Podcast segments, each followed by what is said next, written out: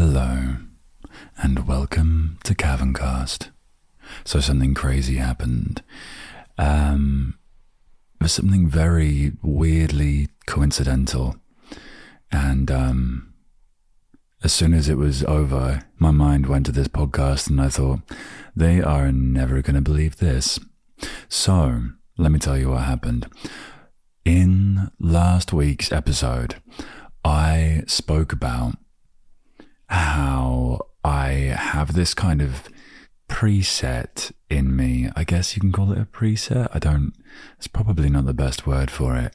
Today is a day when my brain is just going to throw out random words, but um, it, it's just sort of hardwired to, you know, if I see an animal that needs help, I will help it. And I know that sounds like an obvious thing, but I mean like even if it's just got a limp or if it just seems a bit lonely and a bit off, I will, I'll go out of my way. And I think it was just how I was brought up. I was brought up with um, animals being, but dogs specifically, being more important than humans. and that's fine. To me, that is valid. Um, but now, like, whenever I see like a bird or a mouse or a hedgehog or anything like that, regardless of how late I am or if I'm going somewhere important, this urge kind of takes over. I've already spoken about the time that saving a pigeon got me detention at school. Um, because I was walking back to school. Well, I was probably going to be late anyway. So I thought, in for a penny, in for a pound, and um, tried to save this pigeon that was clearly very distressed. And uh, it unfortunately died of shock in my arms. So that was quite traumatic. Literally, a few days after I recorded that episode, how I have this urge to help animals. I was driving, I just got in the van, I started to drive, and I saw this pigeon that was limping along. No, it wasn't limping, it was walking normally, but its wing, one of its wings was hanging down. And I thought, oh, that doesn't look right. So I stopped the van, got out of the van, and went to sort of see if it was all right. And it started jumping away from me. Because obviously, to a pigeon, this six foot two giant coming over, slightly intimidating, I would imagine, to a, to a little pigeon, especially with a dodgy wing and it can't fly away. So I was kind of, I was unsure about what to do. Um, I didn't know whether to take it. The, the vets was closed because this was late. Um, this was about eight or nine o'clock, something like that. Maybe a bit later. It was getting dark anyway. And I decided to, because uh, I didn't want to pick it up and give it more stress, I decided to just give it some water and a bit of bread. I know that's not like the most ideal diet, but I gave him a little bit of bread uh, and a little Tupperware box of water so he'd have something. I'm assuming the gender right now, just for the th- no, it was a male. And so when I when I gave him some water, I started to go back and I was like, okay, there's only so much I can do. Hopefully his wing will get better. But I've given him some water. Blah blah blah blah blah. I've done my bit. Next thing I know, this cat, this ginger ginger cat, um, bright orange, looked fierce, looked like um, Crookshanks from Harry Potter, comes out of nowhere and stares this pigeon down, obviously thinks it's got dinner. I tried to get in the middle of the cat and the pigeon. I called the pigeon Paddy, by the way, so the pigeon is called Paddy. And I'll tell you why I named him that in a minute. So this cat did not care for me in the slightest, just absolutely just disregarded me. What, like, not, not a, a, dash, a smattering of concern for the fact that I was there, straight past me, bolted for Paddy. And I thought, my instinct was okay, it's better me taking Paddy and freaking him out than him getting ripped apart by this cat. So I managed to get the cat away, which it was probably quite pissed about because I've probably ruined his dinner. Managed to pick up Paddy and uh, take him inside. So I I did not know what to do. He did not. I managed to get a box for him and I put my dressing gown in there for him so he was comfortable. He wasn't comfortable. He was he was a fighter. Hence why I called him Paddy after Paddy the Baddy Pimblett, the MMA fighter because this little dude, he did not care like about damaging his wing more. He was trying to hit me with it. So, um, I I had no idea what to do. Discovered there was um, an emergency vet, and phoned them up. They said to bring him in and they could have a look at him. So I did. I put some lo fi music on, and that kind of helped calm him down. And then I put a, a podcast on to try and keep him chill. I was hoping he wasn't dead. At this point, it was kind of like Schrodinger's pigeon. And um, got him to the emergency vet. At this point, it was like midnight. Um, so I brought him in and the vet had a look at him and she said that his wing was so badly damaged that it probably wouldn't repair. He wouldn't survive in the wild. So the best course of action probably was to put him down. Which is, it's not the happiest end to the story, but it was the kindest because he didn't get ripped apart by a cat. He didn't die of shock because of me. And he wasn't left fending for himself in the wild. And he didn't succumb to infection or anything like that. The vet said to me I did the right thing, and I'm holding on to that for dear life because I still kind of feel a bit guilty. But seeing as that cat was right there, I think I did the right thing. So that's what's been happening with me. I just found that in- incredibly strange and coincidental that that kind of thing hasn't happened to me for a long time. And as soon as I talk about it happening in a podcast, it then happens a few days later. Fascinating universe. I'm not really sure I want to be manifesting that, to be honest. Mr. Madam Universe, Sir, Madam, I, we could leave that one out. That would be great. Thank you. I just felt like I had to start with that story before um, we crack on with the words, because it was yeah too strange not to tell you about. But I hope you're doing well. Hope you haven't had um, any run-ins with wild animals that have resulted in sad endings. Um, if you are listening to the podcast for the first time, hello, welcome. How it works here is I use a random word generator to generate five random words, and then I just talk about them.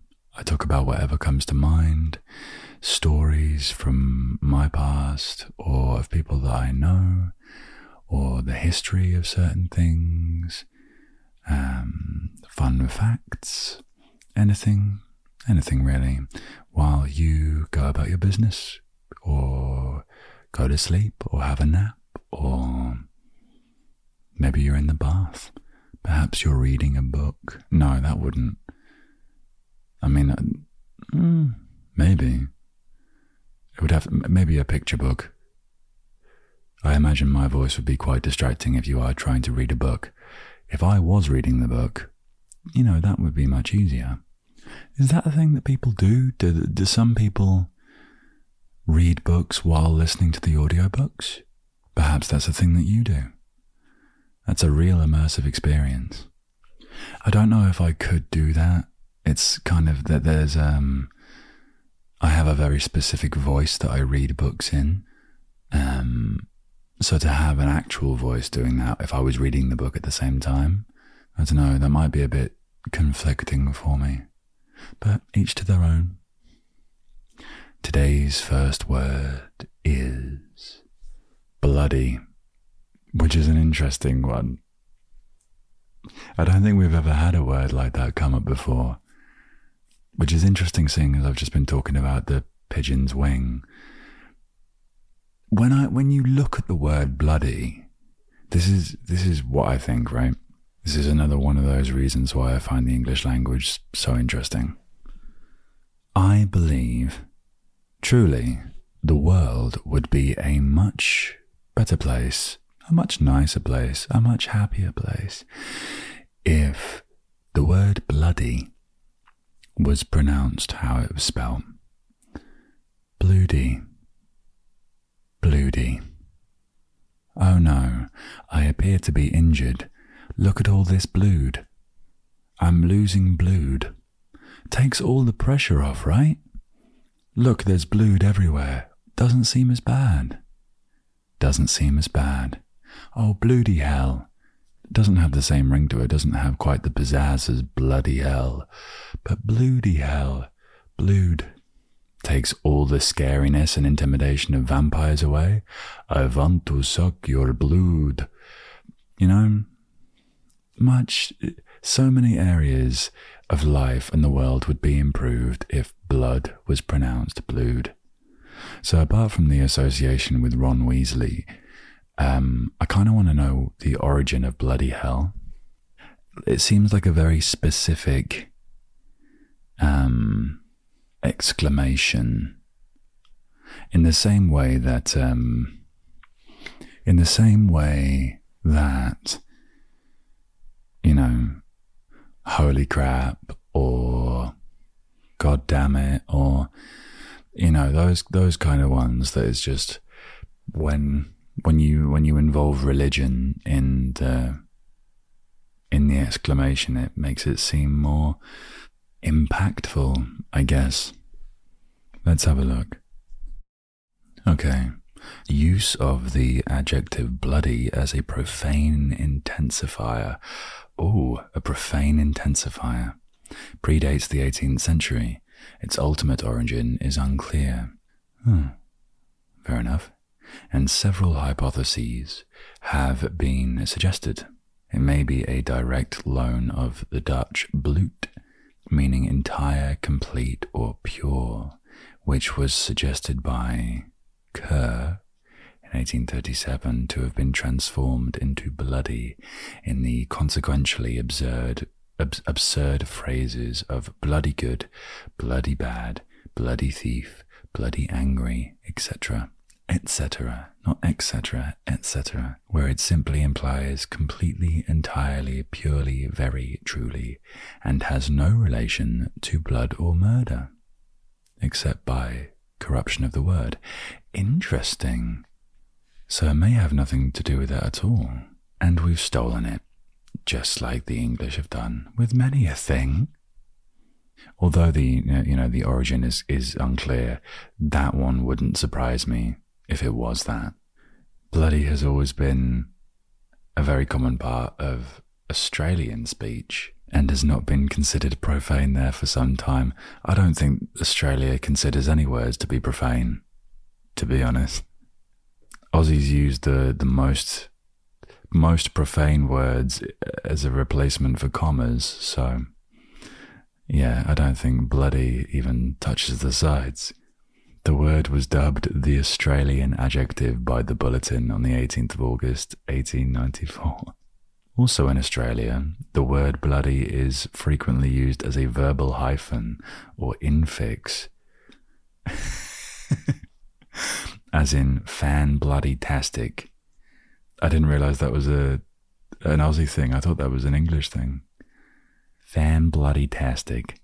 Amazing. In the 1940s, an Australian divorce court judge held that the word bloody is so common in modern parlance that it is not regarded as swearing. Meanwhile, Neville Chamberlain's government was fining Britons for using the word in public. Okay, yeah, Aussies definitely got there first. See, they wouldn't have got fined if they just said bloody instead. So, this is my gift to you for the first word of the day first word and a first gift, the word bloody. If you're ever having a bad day and you want to say, bloody hell, this is a, a terrible bloody day. No, a bloody terrible day. This is a bloody terrible day. This is a bloody terrible day. And just, oh, that'll take the edge off just a little bit. It may still be a bloody terrible day, but um, think of that as a little cushion for the day. Word number two is peaceful, a state which I hope this podcast helps you to achieve, even if it's just a little bit. I've always had this thing with things being peaceful in that something can be as, sort of viewed as as peaceful as you like, you know, like a, a serene lake or a um, an empty beach, an open field, a quiet mountain, or a forest. You know, all these kind of um, typically peaceful things. But what I've realized is that, and this is, this is again my view on the whole thing, but um, this is this is what makes sense to me. These things um, these situations aren't inherently peaceful. They're just things, they're just places. Um, what they provide is an opportunity for us to become peaceful. I think, and I've thought this for a little while, and I've definitely mentioned it before, that peace and feeling peaceful is very much determined by your inner state, not where you are externally. And why I think because you can be in these places that are deemed to be very, very peaceful, um, but you can feel incredibly tense. You can feel scared, panicked, anxious, especially if you associate one of these typically peaceful places with something bad. Like, you know, most people view a beach as quite peaceful and you can have a nice time. But, you know, if you got attacked by a shark on a beach, you're not going to associate it with particularly calming thoughts. But what these places mostly do is that they provide the opportunity to, to become peaceful most of the time by being inherently quite quiet. They're often places that not a lot of people are, and they provide the opportunity for um, turning down the volume on the inside because there's no distractions. So it's all well and good not having any distractions from the outside, but if you're constantly distracting yourself on the inside, it's still not going to be peaceful. So I think the, the, the internal and the external have to work in tandem to create some kind of version of peace that can be attained. Just some food for thought there. I very much associate playing piano with peace but I've also associated it with um, anxiety as well. It can be both. It all depends on what stamp you put on it. I used to hate, hate my own company. And now that I've done enough work on myself and have begun to become good friends with myself, I really enjoy my own company and I find my own company peaceful. I find solitude peaceful. I don't know if I'm going to go live in the woods yet, but I can see why people do it. The next word of today is tin. Tin.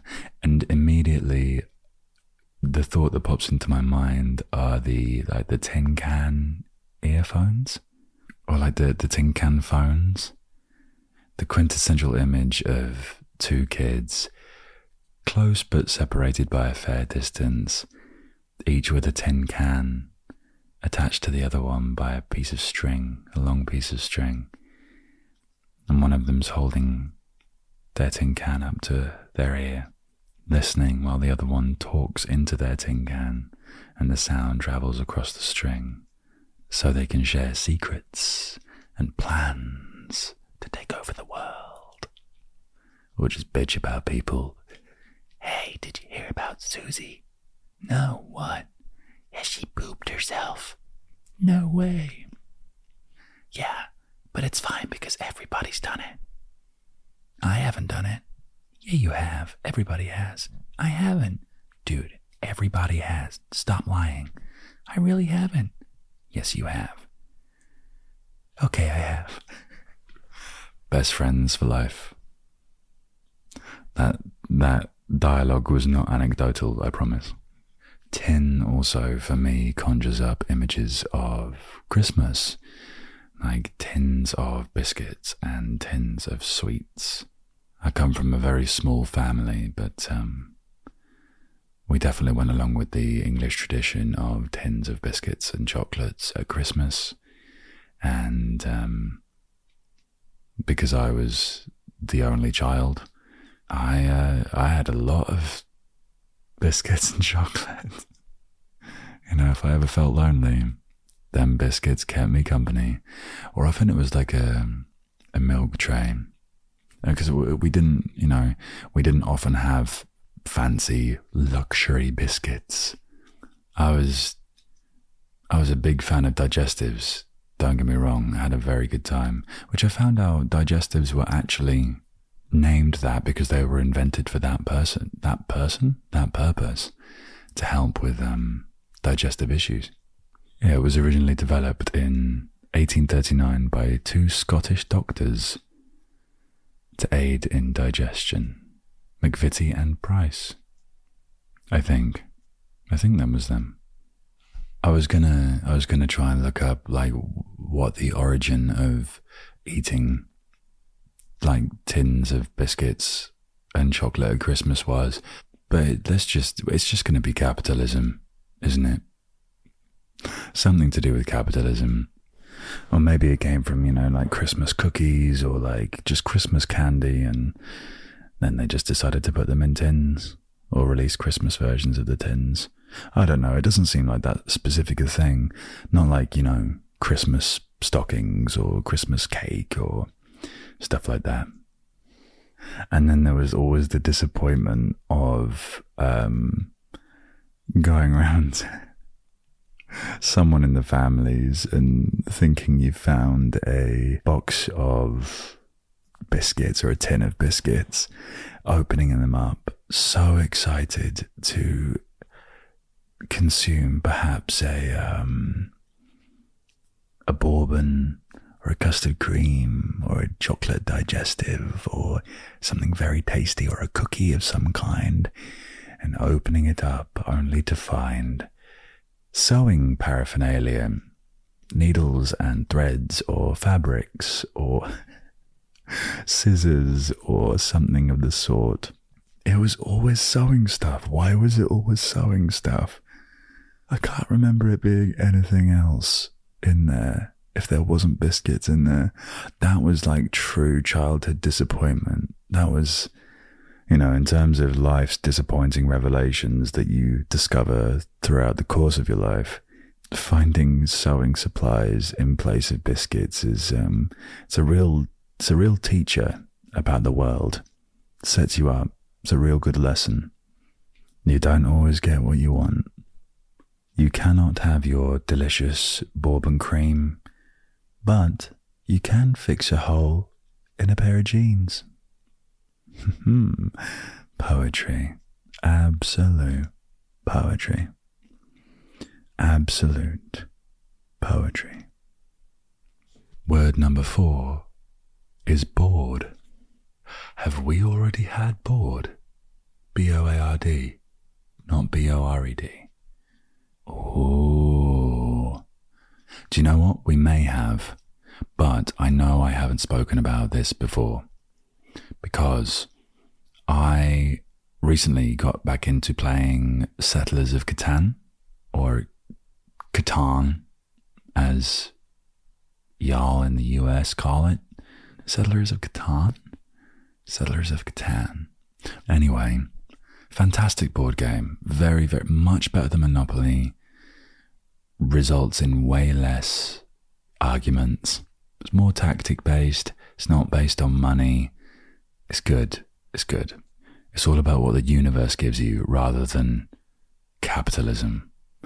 Uh, Catan is a board game where you basically uh, you use resources to build settlements and uh, roads to connect those settlements, and whoever builds the most wins. And you get resources by um, rolling a dice, basically.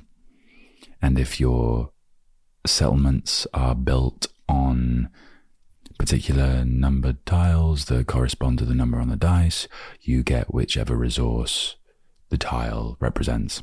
It's very good. It's very fun. I highly recommend it. But it got me thinking um, what the earliest ever board game is, was. So I looked it up. And the first ever board game, apparently, was called Senet.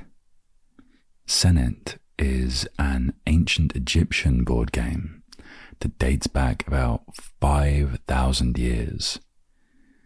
Um, the earliest confirmed painting of it was in the tomb of Hesi, who died in 2613 BCE but apparently there are also strong resemblances to the game in earlier paintings dating back as far as 3700 BCE. Um, there's not a lot of clarity on the rules of Senet, but it is said to have a lot of reference to the afterlife to the point where it was known as the game of passing or the game of death. Um, not like Squid Game is known as the game of death, like the game of yeah passing passing over, the game of the afterlife. And it was it was said to have been so widely played that it was basically the equivalent of like knowing how to play chess now. Like you know, you'll, you'll always you'll never be far from someone that knows how to play chess. But apparently, the actual gameplay is said to be quite similar to backgammon. And I, I think, and this is my um, escapism brain jumping in here because I watched too many movies as a kid and played too many games. Um, I think I'm going to have to learn how to play it just in case my life takes a uh, particularly historical action movie turn. And um, there's a situation where I need to know how to play it because um, I get challenged to it by the the main the main villain of the story, this ancient Egyptian pharaoh that came back to life, and the only way to beat him is to beat him at Senet. And if I don't win, then like he takes over the world and everybody dies or the plagues come back. You know the trope, you know what it is. Like Slumdog Millionaire, but for Egyptian mythology. But yeah, um, I'll figure out the rules and I'll, I'll let you know. I don't know if I've spoken about this before, but like, I'm not a sore loser. I'm just a passionate player.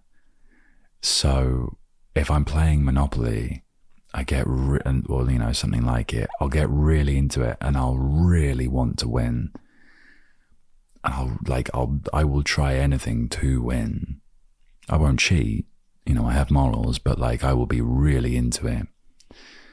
Um, but then if I lose, I'm very accepting of it because it's just a game. But people don't believe that. The amount of times people have said to me in the past, they don't say it anymore because I'm I'm, I'm not like that anymore. But like um, I'm I'm not as uh, uh, vocally passionate about it anymore, but um, which I know is hard to believe considering my uh, tone of voice. But um, yeah, I've had people say to me playing Monopoly before that like, dude, it's just a game, and I'm like, yeah, and I'm gonna win. I start. It's, I've got this little grimace on usually. That I just, I just get very. The adrenaline and the competitiveness just rises in me, and I like. I love it. I thrive on it. And then if I lose, I lose. It's totally fine.